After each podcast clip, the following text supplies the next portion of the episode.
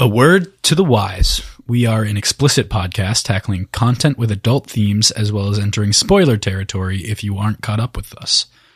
That point this week is through volume two of Pierce Brown's Red Rising Son of Ares. Um, so volume two, Wrath. Presumably you'll have read volume one and What's more, you'll have read the entirety of the Red Rising saga. So this is this is it, folks. This is the this is the final little piece of Red Rising content that we've got, and you know I'm kind of broken up about it.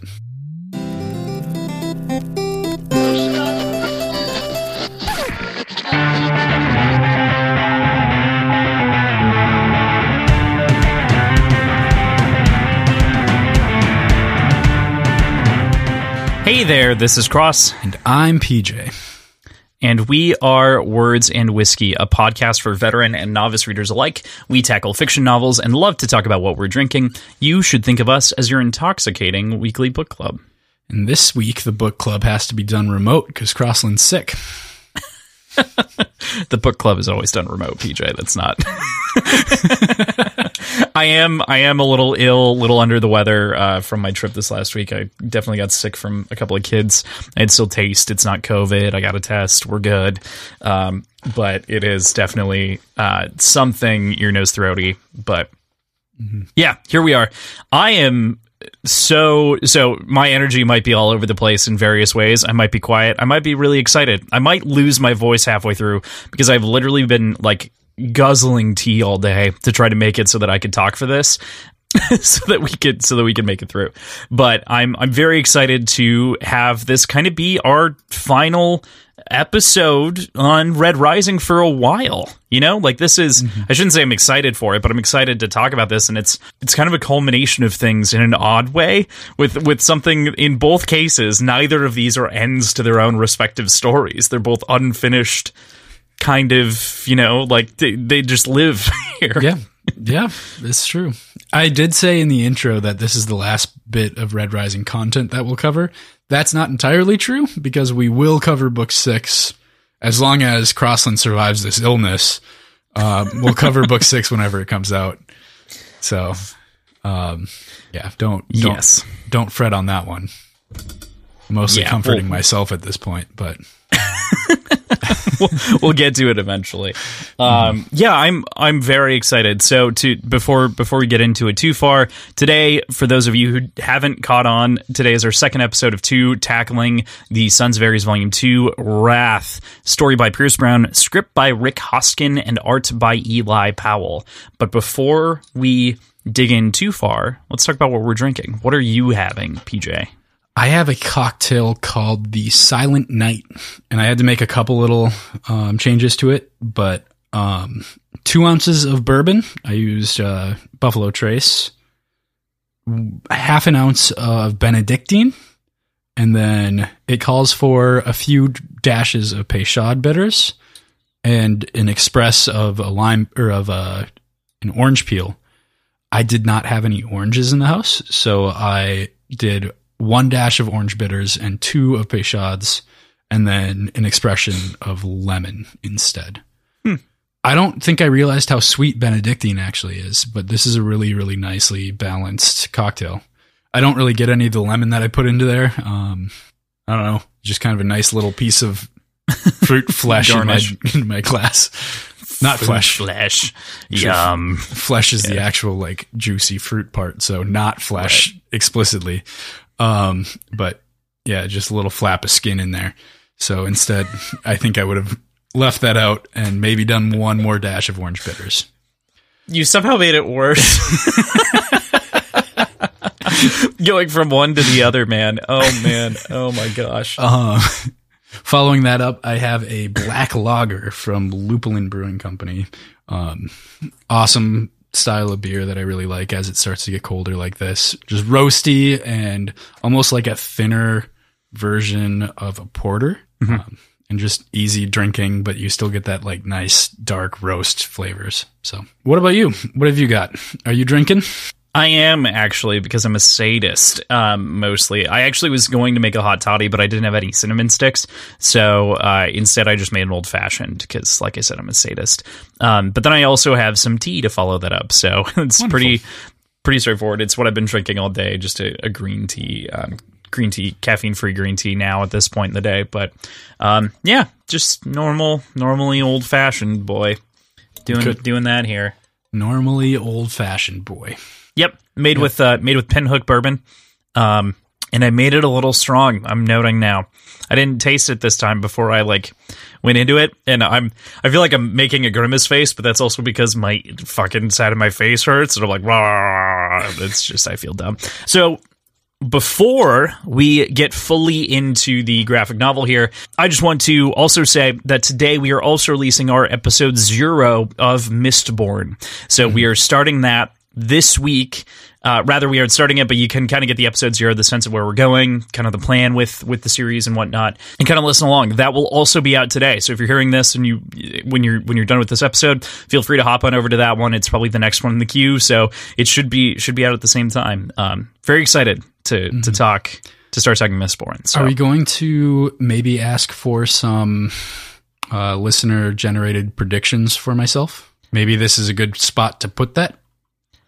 Or would we? Did we record that into the episode zero? We recorded that a while ago. I can't it remember. into episode zero. Yeah, Okay. I think we recorded it into the episode zero. So Sounds good. I think we're good there. But if you haven't sent them in, feel free to send them in. Uh, send them into the email, wordsandwhiskyshow at gmail.com. You can also tweet them or send them to us via Instagram at words whiskey pod. Is it pod or show? Pod. Words Whiskey Pod. Words whiskey pod. I can't believe I do that every single fucking time. We really need to like be on the lookout and try to consolidate all of everything. Also, wordsandwhiskey.show is our website, so it actually makes more sense to go show, but I think there's a character limit, and that's why we can't do Words and Whiskey Show versus Words and Whiskey Pod, because I think we're at the character limit for Twitter, I think. Yeah, I think that might be right. Mm-hmm. Um, Anyway, we're a mess. yeah, the, me a mess today. Here we are. So, with that, let's get into the graphic novel. Um, before we kick it off, I, I want to say um, just some just some overall thoughts. What what were you thinking? What do you feel? How do you feel about this one? Uh, in kind of in whole in So- I don't uh, I don't exactly know how to articulate it, but it felt different than than the first one. It was a little bit faster and I felt like the first one was pretty quick, but this in comparison was really breezy. And it it felt I I don't know. I don't know, man. I really enjoyed it.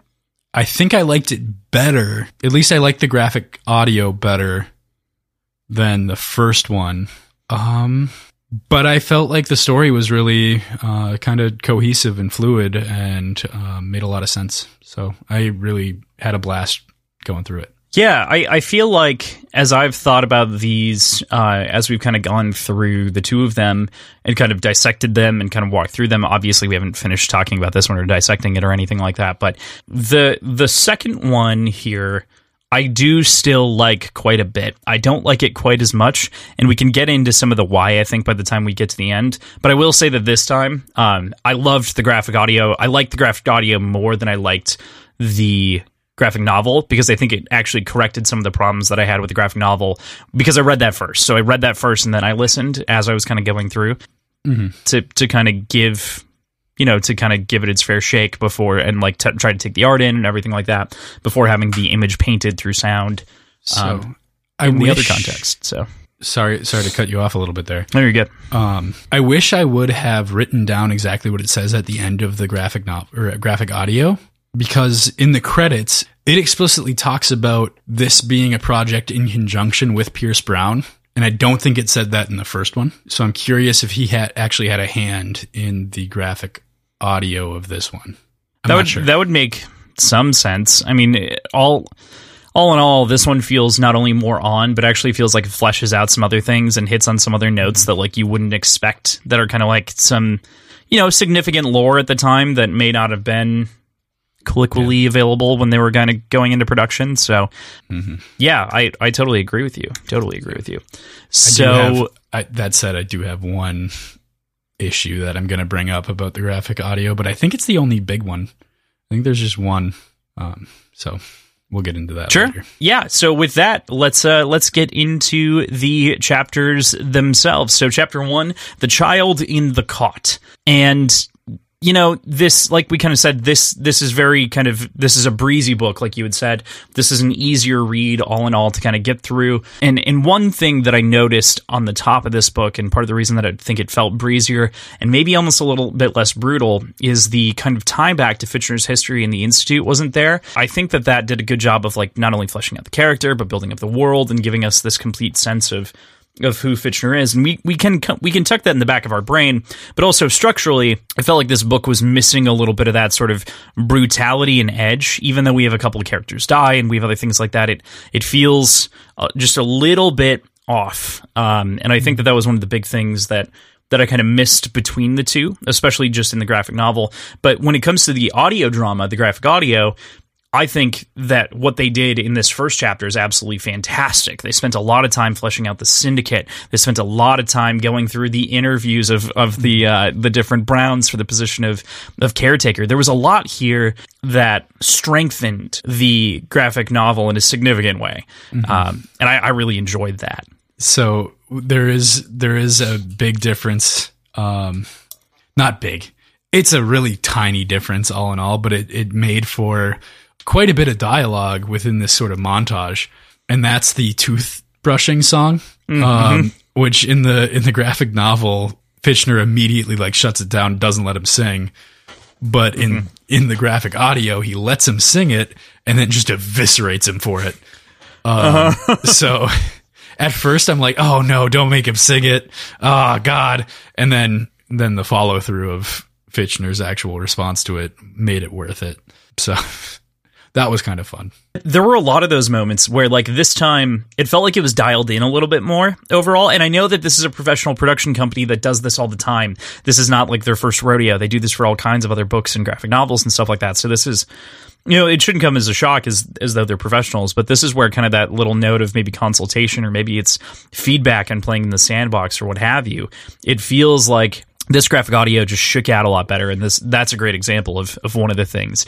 Um, another one is like I, like I kind of said, the Syndicate. The way that the graphic audio and Fitchner's narrator in particular describes the way that the buildings are are welded together just reminds gives you this like trailer park feel and this sort of like downtrodden energy um, almost more than the images themselves do in the graphic audio. And so that was another thing where it's like, wow, like why why didn't we maybe get a pan shot back further of that and then kind of move in and kind of see and get a feeling from the graphic audio sense, or not from the graphic from the graphic novel sense, excuse me. Um, that was just one of the examples that I could think of. And the entire syndicate in general, the Red Syndicate was yeah, Yeah. much better. Definitely. Um, you brought up the fact that this was, d- despite the fleshing out that the um, graphic audio does, it is lacking a lot of the violence and brutality that you see in the first one. Which I guess, what would you have named this issue or the, this volume? Because I don't think Wrath really fits. I feel like it almost does, right? Like Wrath almost fits. And and where I would where I would just challenge a little bit is there's a lot of almost violent moments that Fitchner goes on, and there is some violence that he does encourage, especially later in um, chapter three or four with the family roads, right? Like there there is still violence in this book. It's just that it isn't to the same sort of brutal level that it is in the in the first one with the institute and the depictions and the blood and the all of all of that kind of stuff. You know, it's it's interesting because this one falls off in that way. But like this this is a wrathful novel. It's about getting back at Artie in a in a big way and getting back at Quicksilver. So I mean, the fact, the cutaway between I think the end of chapter one and chapter two, where like he's going to shoot the kid, is Yeah, that's a good is point. intense. That is one of the best page flips between graphic novels that I've read in a long time. They do a good uh, job of it in the audio as well. Mm-hmm. Yeah, yeah, that was that was something else. Um, but so there there are moments of wrath, there are moments of brutality. Um, could it have been named something different? Yeah, it probably could have. But I I can see what they were going for. Each book has its own moment of wrath in it, but it doesn't feel I don't know as maybe wrath is too hard. Maybe it's maybe it's anger. maybe this, this is Sons of Ares angry angry face. Grr. Grr. um, I like the subtitle, but yeah, I feel like I feel like you're definitely on to something. Wrath feels very specific, and like the Ash Lord is wrathful. I can imagine that very clearly. This doesn't feel like Fitchner being wrathful. Um, Retribution, maybe? yeah, Retribution could even be better. But yeah, so before we dig in too much into that, uh, let's let's get back into the the other stuff here because I think by the end we might be able to land on a title or retitling um, or resubtitling rather. So Or, or uh, falling back onto Wrath if that if we decide that fits. Like I'm not not opposed to it. I have no say Yeah. in this. This already exists. it's true. It's true. Um, the the thing that I really liked here, and I, I've already said it a couple of times, but the Red Syndicate is kind of a giant question mark for me, right? Because when we as we come to understand the syndicate in Iron Gold, really, that's really when it kind of happens. By the way, this is published a year after Iron Gold came out, almost two years after Iron Gold came out. Okay. Um, for reference, so the first one came out around the same time that Iron Gold did, was being written and scripted and everything else. So there, there's a lot. Of, that's a reason that there's like a lot of these bones kind of throughout the story. But Red Syndicate, as we understand them at this point, or the Syndicate in general, as we understand them, is really kind of a plaything of Octavia's that she uses to like fuck around in the underground, right? That was that was the understanding that we get from the original trilogy, and then someone else steps in, the Queen, of whom we knew to, we know to be Lilith later. But yeah, I found I found that interesting. Of course, in any mob, there's going to be smaller entities, smaller parts of it, but I wonder if any of this ever could have gotten back to Octavia. That's a good question. That's really interesting. I hadn't at all considered that. I feel like that would have been an implication, like that would have come to fruition. I don't, I don't, if it, if that had gotten back to Octavia, I don't think Fitchner would have become A knight, the Rage knight. Knight. Yeah. Yeah. That's also probably true. It might it might have just been something corroborating down the line. You know what I mean? When when it was revealed that he was Ares um, by Roque, uh, then it would have been Yeah. Maybe some ledgers, ledgers to like flip through to find some records or something. Um, yeah. Yeah. I just found that interesting. You know, it's not it's not something it's not a sweater that we can pull until it unravels or anything like that, but this book more than the first one sets up a lot of those that actually feed into the sequel trilogy a little bit and also have like more direct ties in a way to the to the original trilogy. So that was something that I really appreciated about this book for sure. Um, The one thing, um, sorry, now that I'm thinking about Fitchner being the Rage Knight, even that felt a little odd, um, based on the way he was portrayed in the in the first few books. Like he was just kind of a goofy dude. Is kind of how he came off to me. And like even as the Rage Knight, he's like making these like poses and like really kind of being show offy about it. This Fitchner that we're presented with is a very different character than what we see Mhm. in the in the first trilogy. Which is why I want the final book where he clearly makes the transformation because he knows how to play, right? Like when he's with he, when he's with um, Miss Rhodes in chapter three, he kind of plays into that a little bit more. He plays into the gold stereotype, but otherwise, I'm with you. He's definitely he does not like golds conventionally um, at all. Yeah. Even as a gold, like he he kind of detests his own his own color. He doesn't go so far as to say that like he actually hates them or anything like that, with the exception of Artie. But yeah, And Artie's mom. and Artie's mom. Artie's mom also sucks. Next book will be the hunt for Artie's mom. uh, side note: I want to I want to know what that kid was doing because that kid is as old as Sevro, right? Or like nearly as old as Sevro. Yeah. so that's like I'm- a close close timeline on the institute, right? I was going to bring that up. Yeah. yeah, Like, yeah, who's that kid? yeah, right, right. we There's have it, we have the last name, right? Did that last name ever Al show up? Varden. No, I don't think it does. Um, unfortunately. But and there's nothing to say that it couldn't come back in some context, right? Like it, that there couldn't in the sixth book there could be an asshole child, um, of whom Sevro gets to maim. Not a child; he'd be an adult at this point. But Yeah, he's like a 30 year old man. yeah, right, right. He's like, your father killed my father on some unknown asteroid, and Sevro goes, "What?" and then decapitates him. Like that would be about right. What if it's a howler? It could be. I would. I imagined a Bone Rider. Um, personally, like that was my that was my thought. I imagined that Varden would be a Bone Rider, but It'll happen. We don't I'm know sure the kid. We were happen. judging a baby for his father. Uh, Fuck that baby. fuck that baby specifically. Speaking of that baby, the the whole heist to break in right is is very cool. We get these cool gnats. We get Phoenix um, coming back in and being a big part of the story. We obviously go to the Reds to get that information in the first place to break into the estate. The the cooled truck that lets them kind of get through. This is another thing that the audio drama created a little bit more tension, where like it they had to wait and they pause, like they couldn't go through right away. That was great. That was another was great good. moment, great ad. It's a small thing, but it was such a big deal. Yeah, that was so good.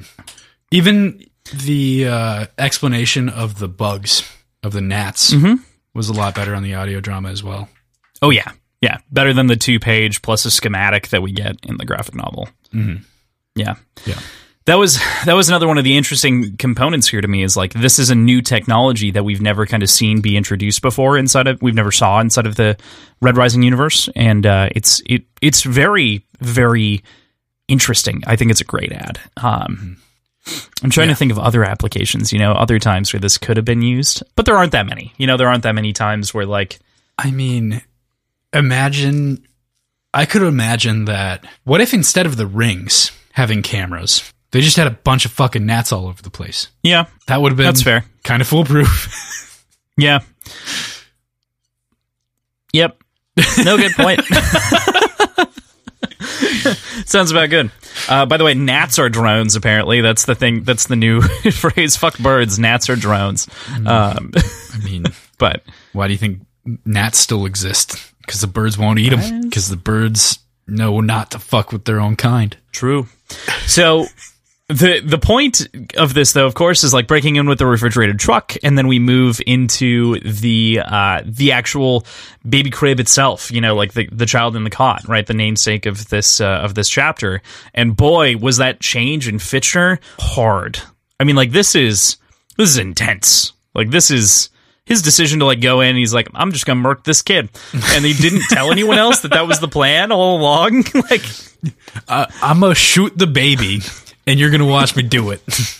Yeah, yeah. Why did he bring anyone else? like, yeah, like that was that was kind of odd, actually. Like, why did he bring anybody else? I mean, you probably needed a driver, right? At I mean, least. wait out in the car. Getaway Yeah, driver. the man. car didn't work. yeah, I don't know. but yeah. Wrathful, wrathful, Mister Ares here, Mister Fitch. Just a, just a what the fuck. Also, small thing here, small thing here. Why are they wearing black knitted masks as opposed to their October Noct masks?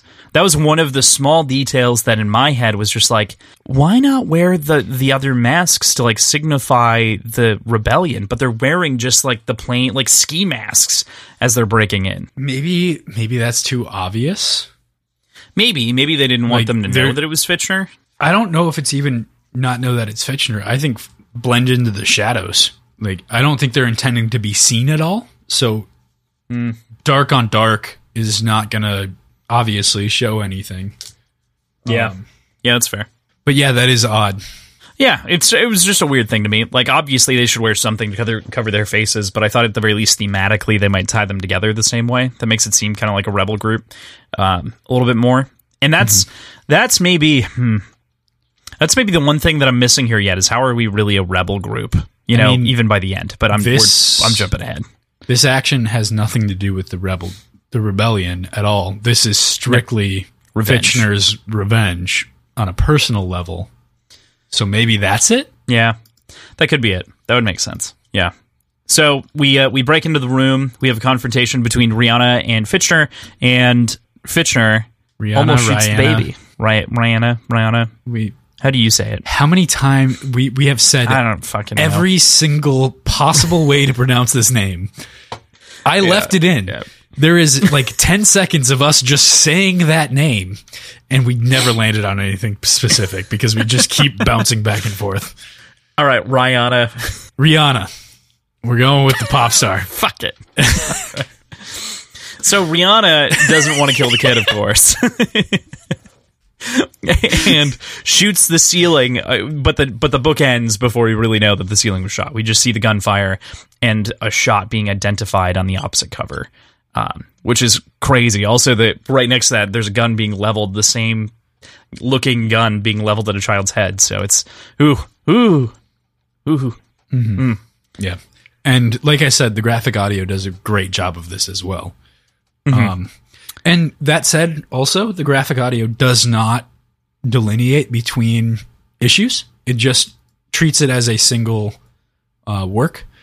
So you hear the gunshot, and then immediately it goes into like the conversation that follows, which works really well here. Um, it kind of keeps you keeps you in it. But Did yours not have chapters? I don't think it did. Mine had three distinct chapters, which were effectively the big beats of the of the graphic novel. Um, but it didn't like call them out or anything like that so much. Yeah, like there were three tracks. Okay. Yeah, those are the different chapters. Yeah. There was no like break as far as I could tell in it. Yeah, it was it was just kind of the sequential place where you might stop and take a rest or whatever between the story because either they're like in travel, transit, something like that, or you know, there's some other reason for that going on. Yeah. Cool. Yeah. So with that we move into chapter two, the DNA setup. I love the escape here. Like this is just such a cool like little action sequence. Again, better in the graphic audio. Um, but you know, This it's is- still it's still great on the graphic novel. This is such a wildly different episode already. Yeah. right. Like we we shat on the graphic audio so much, like to the point where we called ourselves out as being screaming nerds. Mm-hmm. Like this. To be fair, though, this graphic audio is so good. it is just better. Yeah.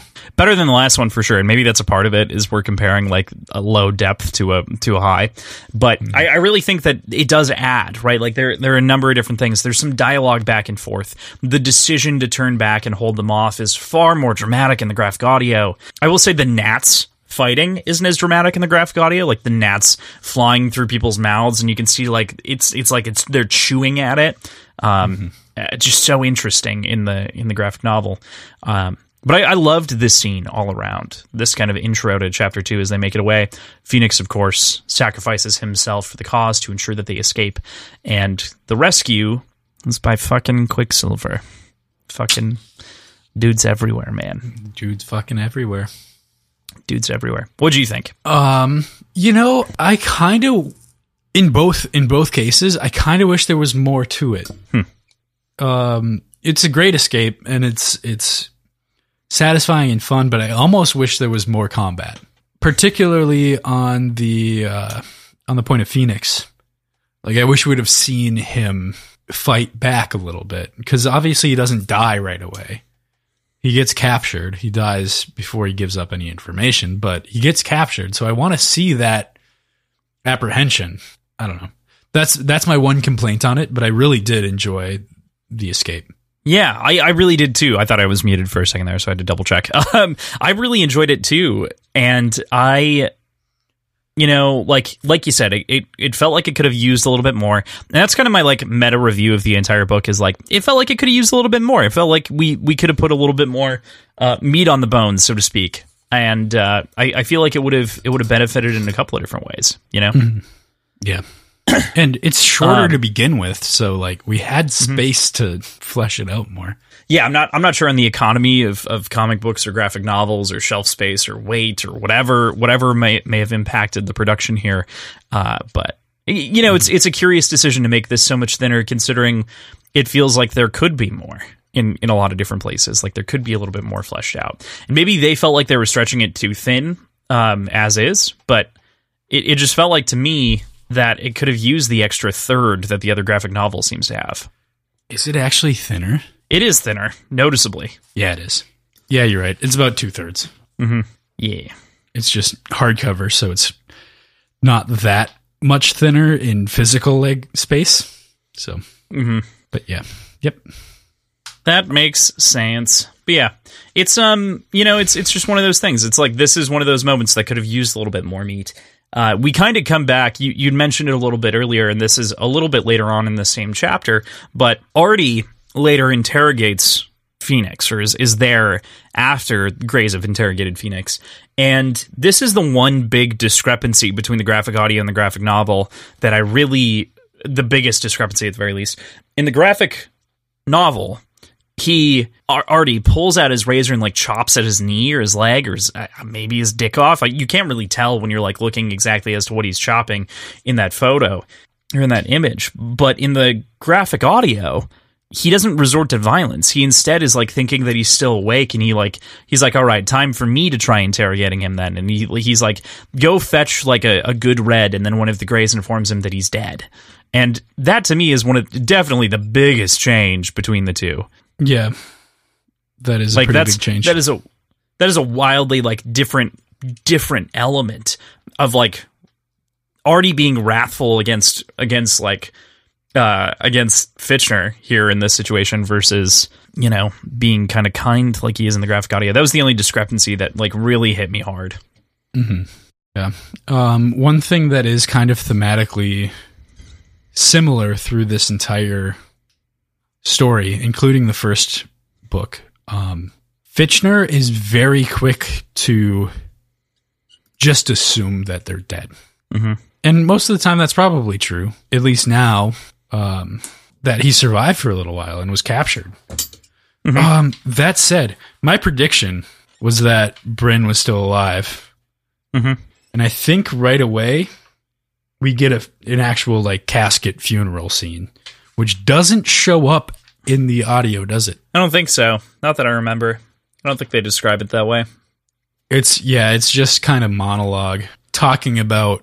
It's basically the uh, catching you up on what happened in the first book. Um, but I should drink for that, huh?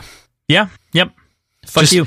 Want to make sure I get that out of the way because we actually had a prediction. You're right. You're right. You're was right. Resolved. I forgot. Good. Uh. Good call. Mm-hmm. Other than that, in this chapter, we kind of have two more big beats. We've got the the entirety of like Quicksilver kind of knowing what's going on, and then Fitchner also surrendering himself into Quicksilver's service. What did you make of that whole interaction? What do you think about that? Um, I thought it was odd that Rihanna was there with him. Mm-hmm. I'm just gonna say it differently every time, but I think it makes for good storytelling to a certain degree that now we know that she knows what's up and is able to make a more informed decision in taking Sevro later on. Like mm-hmm. understanding exactly where he's at personally and professionally. Um, so I liked how that played through. Yeah, yeah, I definitely I couldn't agree more. I, I liked the one thing that struck me about this scene in general, and it doesn't matter the format, is it seemed a little fast um, but it also made sense. Like it, it, it seemed like this was a fast way to sell himself. But I guess he was very worried about Sevro and Ryanna's well being, uh, as such mm. that the Red Syndicate might come after them. Right. Also, that didn't seem like a huge debt to like worth selling your entire life over. Two hundred thousand credits. I mean, yeah, probably not. It was four thousand. I thought it was four hundred thousand because he gives two hundred thousand up front. Maybe that's the difference between the audio drama and the physical I, book. I thought it was four thousand like credits, and then it became eight thousand credits because he was a gold. I feel like the audio drama said that it was more money. More money. That's early, right? Yeah, so it says provided for a fee 4K and for him 8. Yeah, that's why I think that it ended up being like 400,000 in the um in the graphic audio. Like I think they said 400,000 and then Okay or 800,000 and he had paid 400 up front, something like that. Gotcha. Yeah. It just yeah. Cuz 4K feels like it's I mean All right. we don't know how hard credits are. Like it, we're comparing credits to dollars probably. I mean, like the, I know I know that the uh how much how many credits was the fucking violin that that Darrow bought? Like millions? 2 or 3 million? Yeah, something like that. Something like that. So that's what was in yeah. my mind. I'm like, all right, 8,000 credits. That makes it seem like it's probably about one to one with dollars. Okay. I was thinking about Lyria's coffee and like the day's wage and everything like that. And I was like, well, technically that's not the same society. So it might be yeah. different, but yeah. Yeah. No, I think, I think you're onto something. Uh, Blip. All right. So I do have to Um, ask, and this can get cut if you want, but do you have any honey in that tea? I did. Yeah. You did. Okay. Yeah. Honey and you- lemon. Why? Okay. Because that's that's what actually like helps. It's not Yeah, just no, the tea itself. Because Well, yeah, all but, you like, mentioned hot was water, tea. too. Yeah, I guess Yeah, so. I guess so. Yeah. Yeah. I also have. I didn't put agave in it, but I'm almost out of honey, and I will lean into agave if I have to for tomorrow. Just drink So some agave, man. straight agave. Just oh man. Um. Um.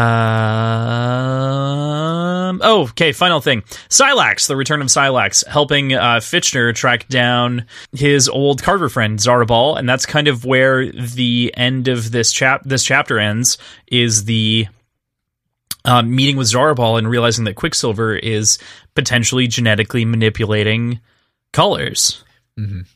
I liked that Fitchner assumed that the fact that Zarabal was involved here meant that Quicksilver was like fucking with him about like regarding like revolving around Fitchner, and it had nothing to do with it at all. I kind of like that sort of aspect of it because that was Wait, his motive. One more time. at least within the graphic audio. I can't remember if it's this way in the novel as well. Um, Fitchner is convinced that the reason why Quicksilver is contacting Zarabal is the fact he's convinced that Quicksilver knows about like who carved Bryn in order to be able to carry Sevro, and that's not the case in the slightest. Like it is completely coincidental, seemingly. Yeah, yeah. He's he goes there and he finds out way more information than um, what he intended. You know, Right.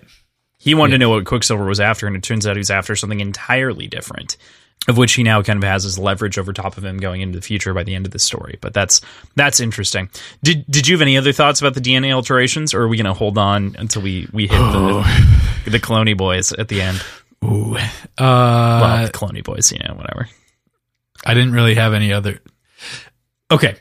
My thought, Mhm. and it has nothing to do with the colors, like the, the colored skin people, but my thought was Oculus is way far out. The city of Oculus is years away in, in travel distance, uh, Hmm. which would make sense why it's so like unknown and um, that explains why that why he needs this like deep spacefaring people in order to be able to get there. Uh, that's my only thought. It's not really deeper than that. All right. And I think that that also ultimately is the connection to be drawn here is that this mm-hmm. is all for him leading to Oculus to some degree. This is as much set up for Fitchner as it is for Quicksilver, right? Like this is Weird. this is titled The Sons of Ares, you know? Like not just the Fitchner of Ares. I just realized we're in a really strange situation comparatively. Mm-hmm.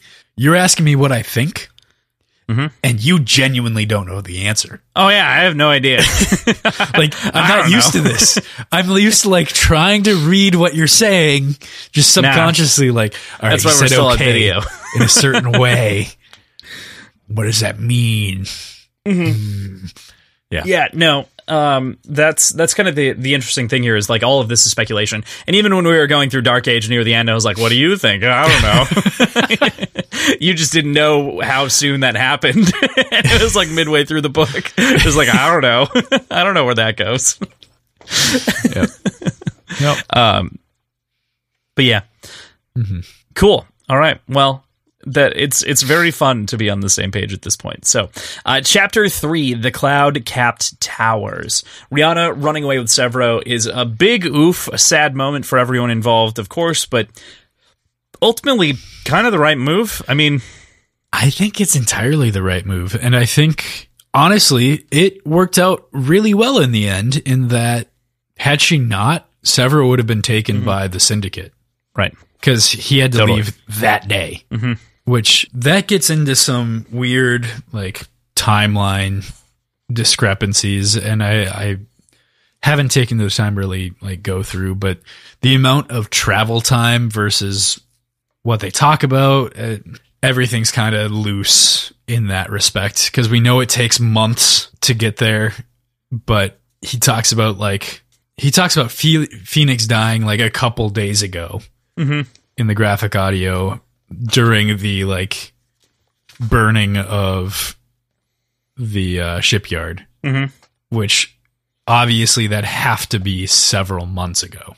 And there- Yeah. there's just a lot of sort of really interesting, not interesting, confusing um, timeline things, like Rihanna showing up the the same day, the same hour as uh, Arturius when they're months away. Sorry, that, that's getting into just nitpicky things later on that don't matter right now, but it reminded me of it for some reason. Wasn't there? I feel like there was a reason. Although the graphic audio, this is a place where giving more description actually kind of hurt a little bit because it said it can take weeks or up to months depending on like rotational cycles or something like that. Is what it said in the graphic audio. Um, but that's not helpful in terms No, of the timeline. either There's like another like it's it's going to take you 28 days or 26 days or something like that to get there when they're talking with. I think that's when Rihanna's in the craft. Um, or maybe that was when Fitchner is going to the asteroid, something like that. Like there, there are a couple of different times for that. Those Mm-hmm. details are are like said but not explained fully. Um, Right. Which I know you don't want to just give us a bunch of time in a spaceship, but this is where like time flags come in very helpful, like time and location flags in comic books in the top hand corners, which they do with like Ganymede and stuff like that when they're jumping around. So just you can straighten it out so easily. Why not Right. straighten it out? Yeah. Yeah, it was pretty loosey goosey. And yeah. I don't know. I guess uh I guess they learn of this is jumping forward to the end, but they learn about the information being told to Arturius that Fitchner is where he's going. Um uh, they know where Fitchner's going. And they're both at the same place anyway, so they both leave at the same time, so they get there at the same time. So I guess that makes sense. Yeah, right. Yeah. They get the information at the same time. They leave at the same time. My question is, how did Rihanna afford the craft? But Uh, uh, I don't know if it says it in the graphic novel, but in the graphic audio, she has access to Fitchner's credit. Oh, the house Account. account, right? I do remember that from the graphic audio. Good call. Yep. Yeah, And that should, Yep. that should cover the travel expenses. that makes sense. Um, so I really like chapter three quite a bit. Um, there's really only one big kind of through line throughout the whole thing, and that's uh, the family Rhodes for the most part, and kind of interacting with real people of the the Rim for the first time. Or other people, real people of the rim. By that I mean like not the Raas. And I I found this to be really enlightening. I really liked this. I really, really liked uh, specific. I think I talked about this on the phone call with you a couple days Yeah. ago. I really liked the fact that um, they're eating pretty well, and Fitchner explicitly mentioned like he expects this. He expected this to be like rice, and she's like, "Well, if you were at the Raas, yeah, sure, but we like import shit because we can." So that honestly gives me even more respect for the Raa family for their like at least their consistency to their to the like morals that they set forward for themselves. I don't think they're good people, but they're consistent and they have a code that they follow, Mhm. which Yeah, seems yeah. pretty cool.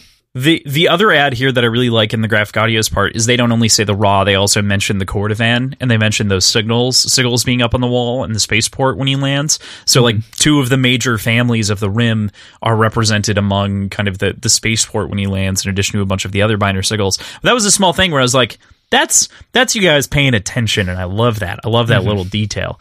Um, I feel like I'm kind of treating this kind of like a t like how you would a TV show adaptation in its own way, where it's like, yeah, kind go you for like doing that. But it, you know, it's it's weird because adaptation for me is like remix. That's and that's the way that I like to think about it. But at the same time, this feels textual in an odd way because it is canon. Like this is is its own. It's it's not separate canon. This is canon. so. Um, maybe the graphic audio is technically more of a remix, but Is- what, what is that- you, but Is that rice comment in the novel or is it in the audio? I don't think so. I don't So- think so. I think that's also only in the graphic audio. it's been like a week since I've read the read the graphic Mm-hmm. novel and I re-listened to the audio today, so that's what's freshly on my mind. Um, Yeah. So what she says is something along the lines of, "Do you know House Raa frowns upon us hosting such things as this? They call it wasteful, as the, as if the lives of low colors matter. Uh, is that why they won't trade with you?" Those desiccated fossils still live in the caves on Io, and yet they have the temerity to call my indulgences barbaric. But yeah, they don't they don't talk specifically about um, food, But this is one of But- those things where it was just like it was a small ad that I was like, yeah, that can good. be that can be extrapolated and Yeah, like right. Mm-hmm. yeah, that's within the spirit of it. That makes sense. All right, sweet. Yeah. And it also like just goes to show that like not all golds treat everything the same everywhere. Like there there are slimy bronzies even with peerless scars um everywhere. so yeah. yeah. But I, I loved this. Again, getting out to the rim was very cool. The entire atmosphere of the rim, going to Io with Prospera, um, is such a cool. Not only is it a cool moment where it's like uh, he's pretending to kill her, but it's also a great kind of behind the. I don't know. I just loved it. I loved Yeah. the coloring. I love. I loved it all. even within like because this is not explicitly written out we get the sort of pleasure of being i don't know i don't know if you were surprised or not but it gets it gets dropped on us later when when that gets found out we don't know right away is what i'm saying that fitchner pretends to kill her mm-hmm. which is awesome i really like the way that that was done Yeah, yeah, I, I loved that. I love that depiction. Um, this is like this reminds me of the moment with Sevro, right? Like this reminds me of the moment where like Sevro's dead, and it's kind of the same sort of thing, and that's cool as like its own kind of callback within the family of like this temerity to do the same things. Uh, but yeah, I, I just really dug this. This is my favorite. I think this is my favorite single graphic novel section.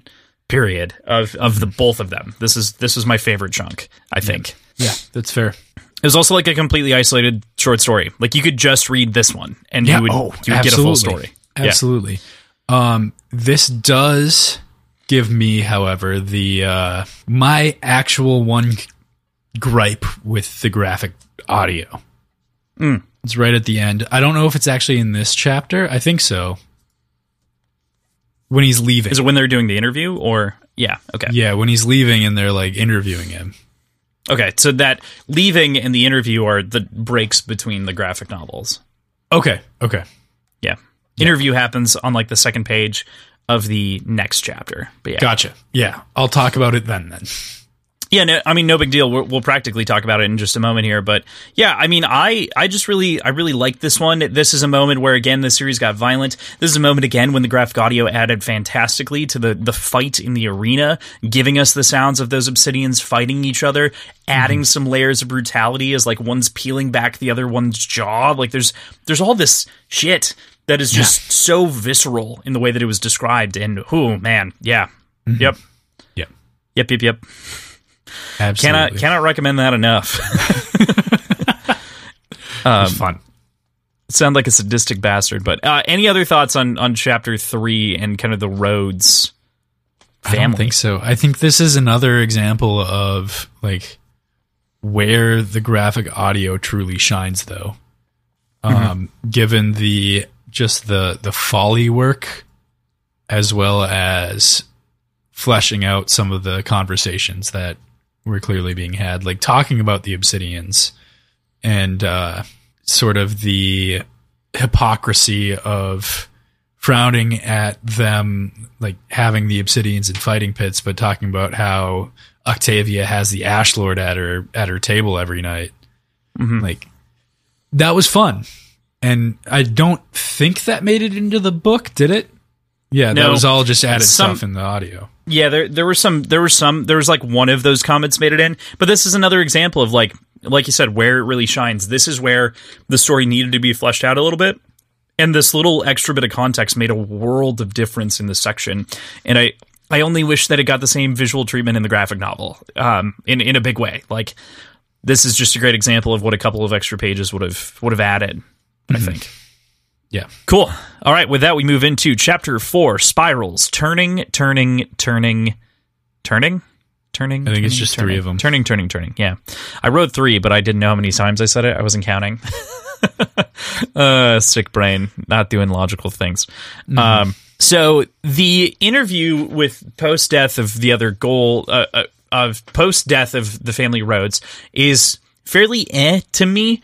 Um, you know, it, it makes sense as like why why this whole thing is being presented. It it just furthers the myth that like golds are ultimately in charge, and even if they murder each other, what the fuck are the Greys gonna do? Like they weren't gonna do anything here. Like regardless, like yeah also that also like gives me the sense of like what was the use of this scene in its own way? Like who, who the only So- people that i think could hold them accountable or is like other golds or like the hearth knight or like one of the olympic knights you would assume would be like the arbiter for this kind of thing but So what I what I really liked about this scene in the graphic novel mm-hmm. was the fact that it introduced the sort of truth telling bot yeah and also showed how it can be defeated by really crafty answers that aren't technically lying. That's what I really like. Like that's the only real great thing that I got out of this con like this interview. Um, and that was completely undermined by the graphic audio because it, it was always like it was constantly talking about it, it was constantly saying that he was lying or that he was guilty and and especially at the end it attributed him getting away with the Greys being paid off by Quicksilver. And that yeah i that do wasn't the that case now, at all. now that you say that right like that was they they almost word for word had his answers, which are just absolutely skirting the truth, mm-hmm. and just really not actually directly answering the question. So he's not technically lying. Like in the graphic audio, it says them verbatim, word for word. It gives the answers that that he's saying, and it just adds these like little inner monologue things, like that just basically say, "Oh, it doesn't matter because he's being paid off by Quicksilver. He knows I'm lying, but it doesn't give he doesn't give a shit." Like that's not the point of this entire scene. And so the the other thing that that does, um, you know, the other reason that I like this in the graphic novel, to your to your point, is this reminds me of the exact same shit that Lysander pulls in Dark Age, and that's just mm-hmm. like identical of like being crafty and intelligent to outwit this thing. yeah, You know, and it, I I I liked that parallelism, and I totally forgot about that in the graphic audio. But you're right, that is definitely a sticking point and kind of a gripe. That's um, my that's my biggest issue with the graphic audio. That's the only really big thing that I can think of that I didn't like about it. Um, and kind of kind of pissed me off. I'm like, that's not the point. Like they Yeah. they got it to the point where he's saying the same things. And it's so clearly crafted in a way where he's not answering the question, but they just added extra shit in there that takes away the entire point. Yeah, I understand that. Um, that sucks. Yep. Fair point. Yep. Yeah. So Fitchner takes off from there to a secret asteroid. Um, and you know, like this is this is the sort of secret shipyard that Quicksilver is interested in, um, having kind of a bigger part of, and wanted to purchase the the Rhodes family out of their investment stake, which is ultimately why he was again used as an assassin here to end the family Rhodes. So um, you know, we, we're gonna we're gonna get there in a second. We'll arrive and everything else, and kind of see that. But meanwhile, Rihanna and Silax are trying to reach Fitchner. Silax is hacking around, um, kind of going through, and I, this is another thing in the graphic audio that I love is it, it says that like he's going deep, and it, it gives you this like Matrix esque picture in its own way, which feels dumb but also feels right. Like it it feels it feels cool in the way that it should. Um, Yeah, I just only I wonder what other greens interact. Like, do greens run into each other in the web while they're like crawling through? You have to imagine they do. You know? like like they're crawling through like ducks, like like air ducks. Oh, like oh, sorry to bump into you. you. Oh, you go ahead. You go ahead. I'm gonna take the five bit highway. You take eight. Okay. like, you know, you just have to imagine that there's got to be something like that going on on the inside of this thing. I'd be curious. uh, or at least you know that's that's my imagination working overtime. Both come into some sort of cavern that's just like an IRC chat channel. Yeah, it's an omegle, but they're like just the two of them like staring at each other until one of them hangs up. Ah, yeah. Awkwardly waving, one of them pulls out a guitar and starts singing a song. uh, yeah. Oh my god. For sure, need to drink after that reference. So you know, like the the the the entire scene with Rihanna and and Silax and kind of they're like jumping back and forth trying to track down Fitch. I think is a great one. It's fairly tense in the graphic novel, but it, it's also again it's it's a little bit more tense in the in the audio. Actually, correction, it's not as tense in the audio drama until he is actually being chased out of his apartment, and then it becomes very clearly tense. Um, but the entire scene in the graphic novel feels very much like he is not going to get it done in time because everything is escalating so quick. Um, and that's why like him running off and him choosing to kill himself as opposed to like choosing to jump off the building as opposed to getting caught and then having to like sell out Fitchner and Rihanna and Sevro in turn. Man, what a choice for that dude. Yeah. Fuck. Yeah. That was uh that was heavy. Yeah. That was a heavy choice. But you know what was really cool about the end of that? Hmm. I really liked the cleaning robot. I, I really did.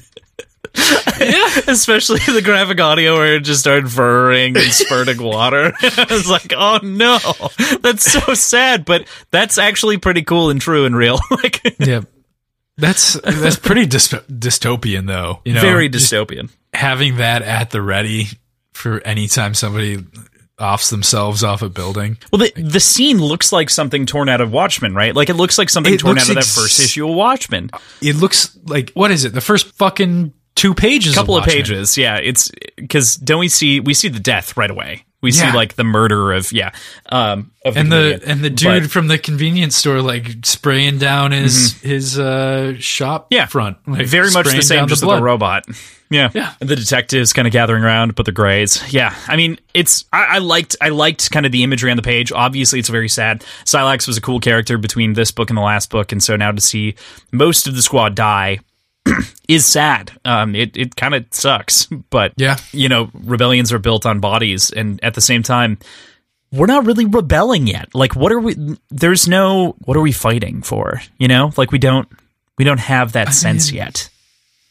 We We're do fighting have, for Sevro. I think we're we're fighting for I think we're fighting for the ability for the love between Fitchner and Bryn Sure. to exist. Yeah, that's fair. That's fair. That makes Like, sense. we're we're fighting for that being a possibility.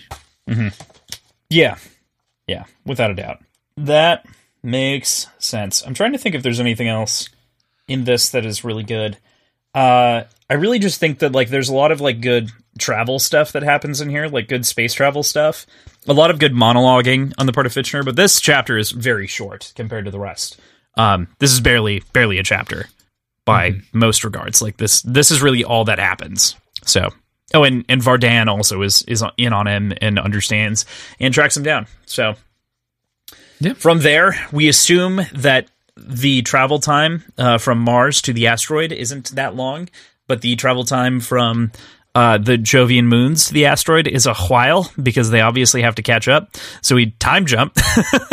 Like it literally says it's a, it's a couple of months, doesn't it?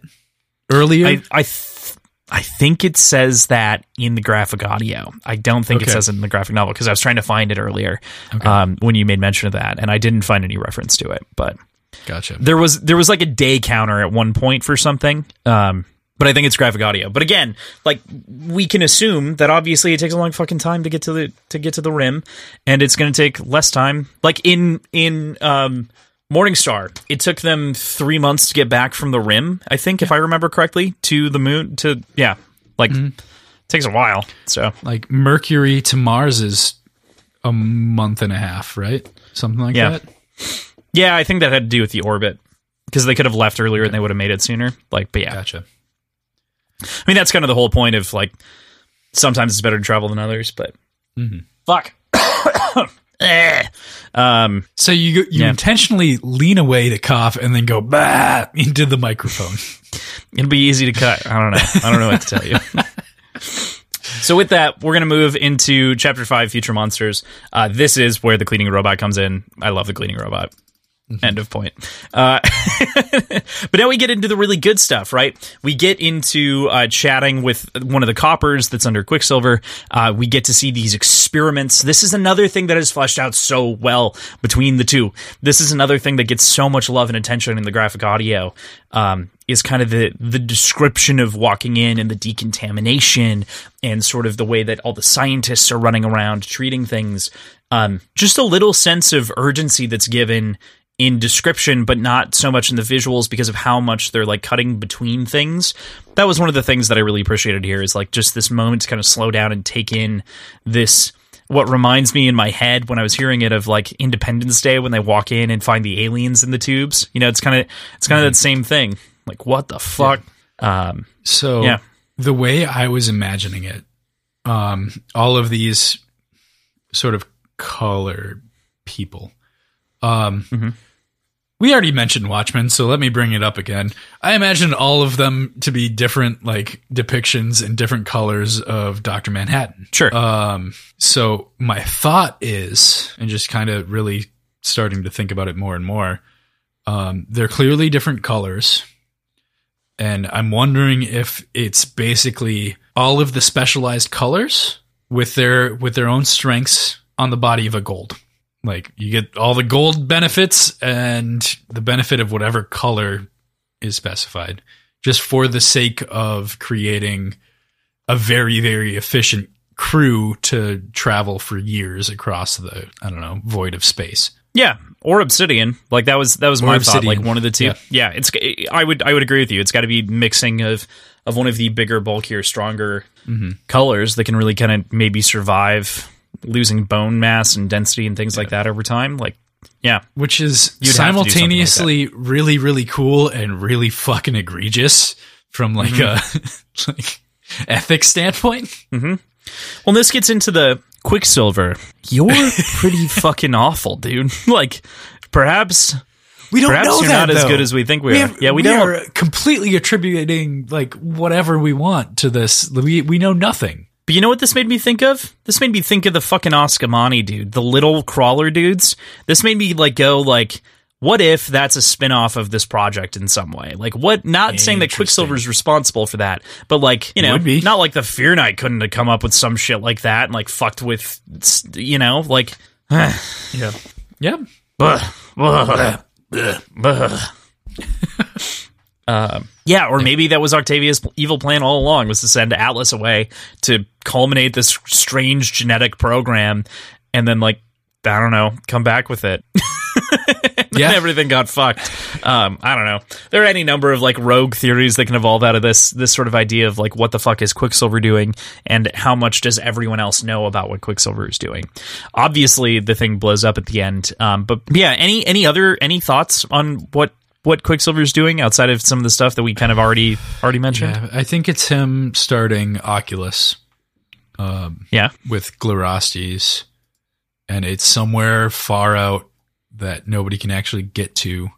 Like that's the thing. He is completely. If this is the case, he is completely protecting himself. Any sort of prying eye, any sort of like anybody fucking with him, because he mm-hmm. knows he's the only one that has the actual technology to get there. Mhm. So, um, that's the only thing I can think of is this ties into Oculus because that exi- that clearly exists within uh, within the universe in the next um, what thirty years, Yeah, right. Because it's got to be at least thirty years until where we're at in Dark Age. So right? So within thirty years, Oculus exists, whatever it might be, and uh, it seems like it's a big enough and secret enough project that this is probably it, yeah, or at least this is the startings of it. this is this is some this is and that's the thing. Like we know so little about the oculus that like this is actually a really cool hint to like what maybe could be or you know it kind of leaves this interesting question mark.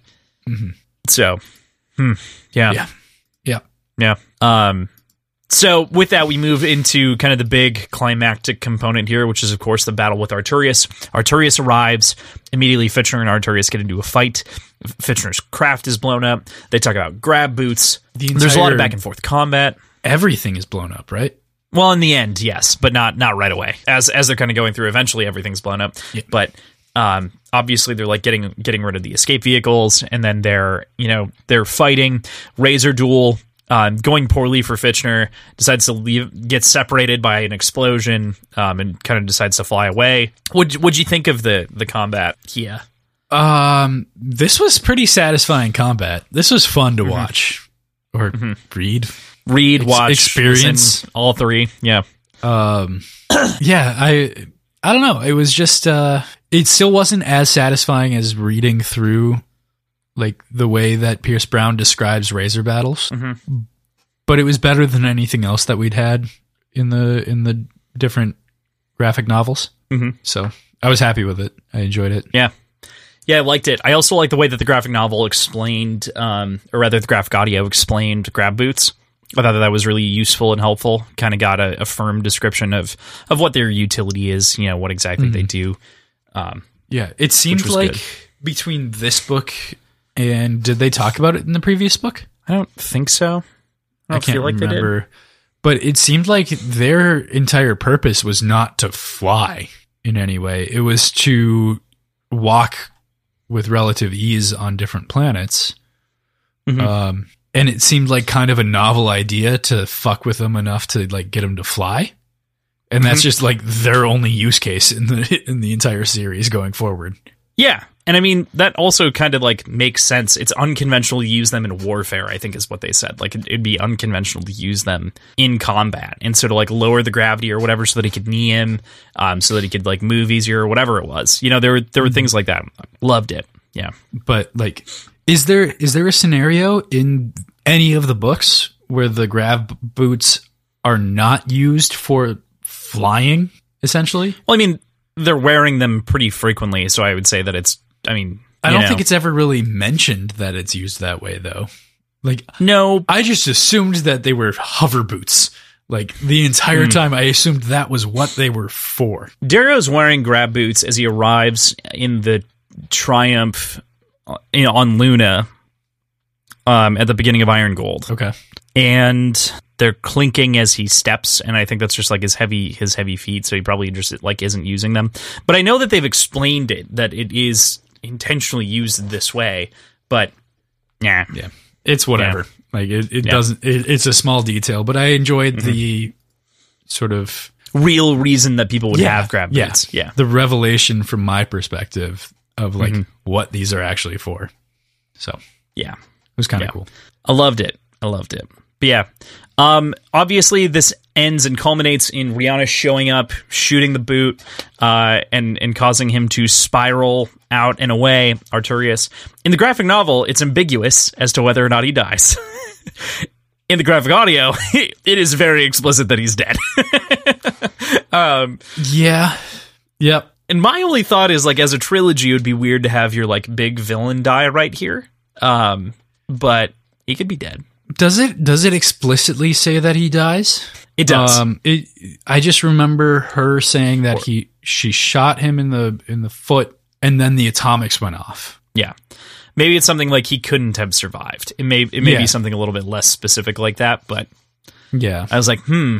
Well, that's a lot more information than what we get in the graphic novel, which basically just shows like one boot sputtering and flying away reminded yeah. me a lot of like Empire Strikes Back when like Luke falls down without a hand and is or or like even when Darth Vader's Tie Fighter spirals out. You know, it, it's like it reminded me of that explicitly, mm-hmm. um, where it's like, okay, but is he though? right. Yeah. Yeah. It'll yeah. be fun to see what happens. Mm-hmm. Yeah. Um, any other thoughts before we go into kind of the like, final epilogue, epilogue bit? I don't know. Um, no, I don't think I have anything else to add at this point. Cool. I think we've covered it. So, so from here we go into the little epilogue, which is effectively Fitchner pitching the Sons of Ares to Quicksilver as an idea, and the concept of not tying the two ships together and them to each lead their own components of the faction to fight for kind of these ideals and mm-hmm. kind of like fight for kind of what Bryn wanted, what Bryn stood for. Um, yeah. Yeah. Um, honestly, this feels like it doesn't need a third volume. It feels like this could end it, yes, but the other yeah. part of the epilogue makes me think that it's not done. No, I and I'm pretty sure there's supposed to be a third one, right? Mm-hmm. Yeah, right. I'm excited to see it, but I don't think it needs it. Like, I would be perfectly satisfied if this was intended to be the end of the series. Um, it's not, and let's see where it goes. Yeah, I, I, feel like the thing that I want to see yet, if this makes sense, and I feel like this is maybe a good transition out of this, is um, how we get to the point where it makes sense to recruit someone like Darrow, or where where do they, what else do they do before they land on this someone to take it down from the inside oh. kind of a, a, thing, right? Like, I want to see. How do we get there? I want to see from the graphic graphic novels perspective the recruit of Titus. Yeah, that's I think great, that'd be pretty cool. Mm-hmm. Like maybe it's that would be a, earlier than Darrow. Maybe it was less of a like an accelerated path between recruiting and um being ready for the for the show. Maybe they kind of raised him into this role. I don't know. I, I think that that would actually be a great like epilogue like chapter. You know, like you end the next novel with like a complete arc, but then you show Titus, like you show, you kind of get into the Mm. the other side to some degree. I don't know. Right. Um, yeah, I like that idea. I like it. So overall, um, you know, any any other thoughts? Anything else that's picking at your brain? Um, it, is there any sort of roadmap for when the third will come out? I'm assuming COVID threw everything into a tizzy, um, so I don't think anything's been announced yet. But I would assume that if it's anything like the other ones, probably six months after the novel, Okay. which is pretty much the way that the other ones came out. So Cool. Um, I'm thinking that, especially then, because the novel hypothetically will end the entire series full stop, I think. Or is he planning on doing another set of books after that? he might. I don't think he's planning on doing another set of books after that or anything like that. But I, I think that it doesn't need to be fully conclusive. I'm sure it will tie up most everything, but you well, know, I I guess I'm not I'm not necessarily looking Yeah. for it to be fully conclusive, but I'm guessing that book six will heavily involve Oculus, Mhm. and I think once that gets fleshed out in text, we will see the origins of Oculus in graphic novel. So okay. I don't know. That's I, I think that'll be a big part of that the next book. And Cool. I, I mean Yeah. that in both respects to the novel and the graphic novel. So Yeah, I feel like regardless, you know, this is called Sons of Ares, right? Like Red Rising, Sons of Ares. I think we've seen some of Quicksilver, but a little bit more of Quicksilver's side of things now, and kind of the way that they kind of work together, even from a distance, would be a good thing to see. yeah, I agree. So cool. All right. Well, that's this um, for the most part. So beyond that, we are obviously done with Red Rising. What is this? Yeah, We are we are completely done with Red Rising. that's crazy. Okay, so with that, we're done with Red Rising until the sixth book comes out. Then we'll return to form a little bit later. But for next week, uh, so right after this, you can go in directly and listen to our episode zero. New Beginnings should be in the feed for Mistborn: The Final Empire inside of the Words and Whiskey feed. You should see it right there. Um, but beyond that, next week we are going to be reading chapters prologue through three. So it means all the way through three. Uh, to note, the way that the audiobook does the sort of uh, italicized sections in the novels is it ends the chapter with them. So, under so basically before it says the number 4, it reads you on the previous chapter and in 3 it'll read you the dialogue for the italic section before jumping into chapter 4. So the little journal entries that we get at the end of each thing, make sure that you just read the next journal entry. Do not fully read into chapter 4. Does that make sense for everyone? If you're listening to the audiobook, it makes a ton of sense. If you're reading it, it might seem like cheating a little bit, but you just read the italic section. Cool. Um, depending on uh, we we found this out today. Um, depending on who you get your audiobooks from, I have audiobooks.com and that only has 20 tracks for the what 39 chapters of the book. So each track is not a chapter and uh, that gets really fucking confusing. Um, but you just have to pay attention and like they will say the number of the cha- they don't say chapter 4, they say 4 for example. Um, so you just kind of have to keep track of that a little bit. Um, I think Audible has them broken up by chapter per track. Yep.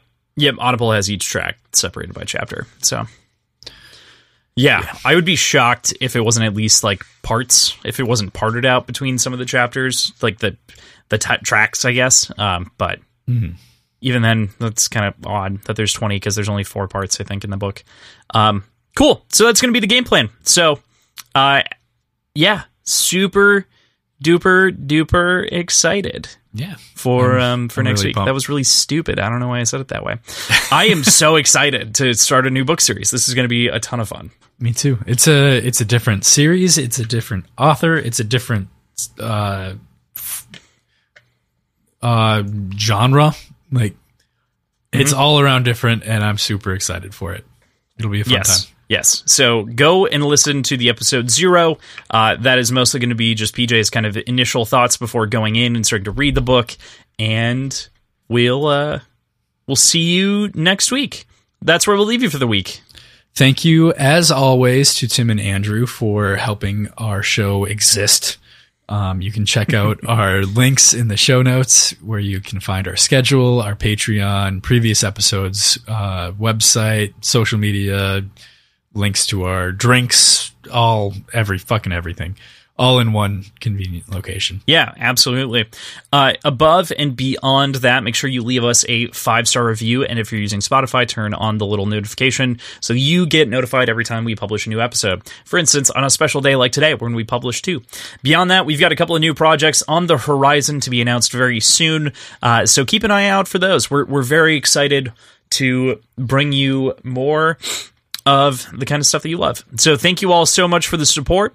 And we're really stoked, of course, to move into this new book series. And thank you so much for listening to us throughout the entirety of the Red Rising series. We hope you join us for the next one. Yeah, it'd be wonderful to have you uh, in my shoes. If you if you're somebody who is like a diehard Red Rising fan who has known everything about the series and has been listening to me like kind of fuck up all of my predictions. Um, join me on my side and try out Mistborn and uh, be a newbie with me. It'd be fun.